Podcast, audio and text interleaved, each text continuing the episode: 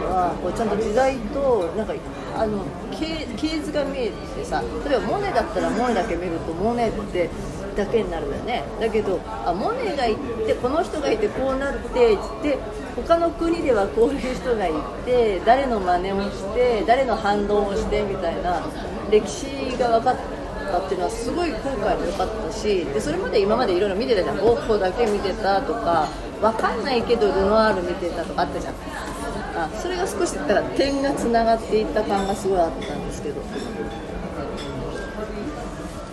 レアリズムがあって、うん、シュールレアリズムがあって、うん、印象派があって、新印象派があって、それでなんで印象派って言われるのかもさ間近で見たらなるほどなって思ったんだよね。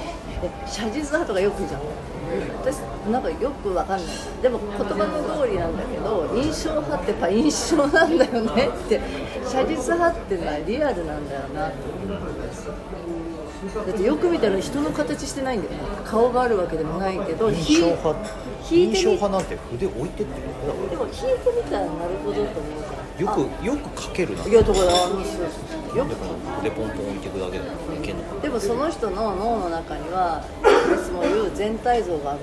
全体の中の部分というものの見方をしてるからああいう絵が描けるんだよ。だからあれだよ。あの。よく絵の人たちなんかはさ、どう見たって緑ちゃんっていうところにさ黄色置いてみたりとか赤置いてみたりとかするわけじゃん。でも全体で見るとうまくバランス取れてるんだよね。だからすごい、いや、いやすごいなと思ったんですよ。だから水いっこ水面みたいなところも透明だよね、水って。でも色がついてるわけじゃん。それは光があってからその色になる。ちゃんとあの光となんとか対話って書いてある。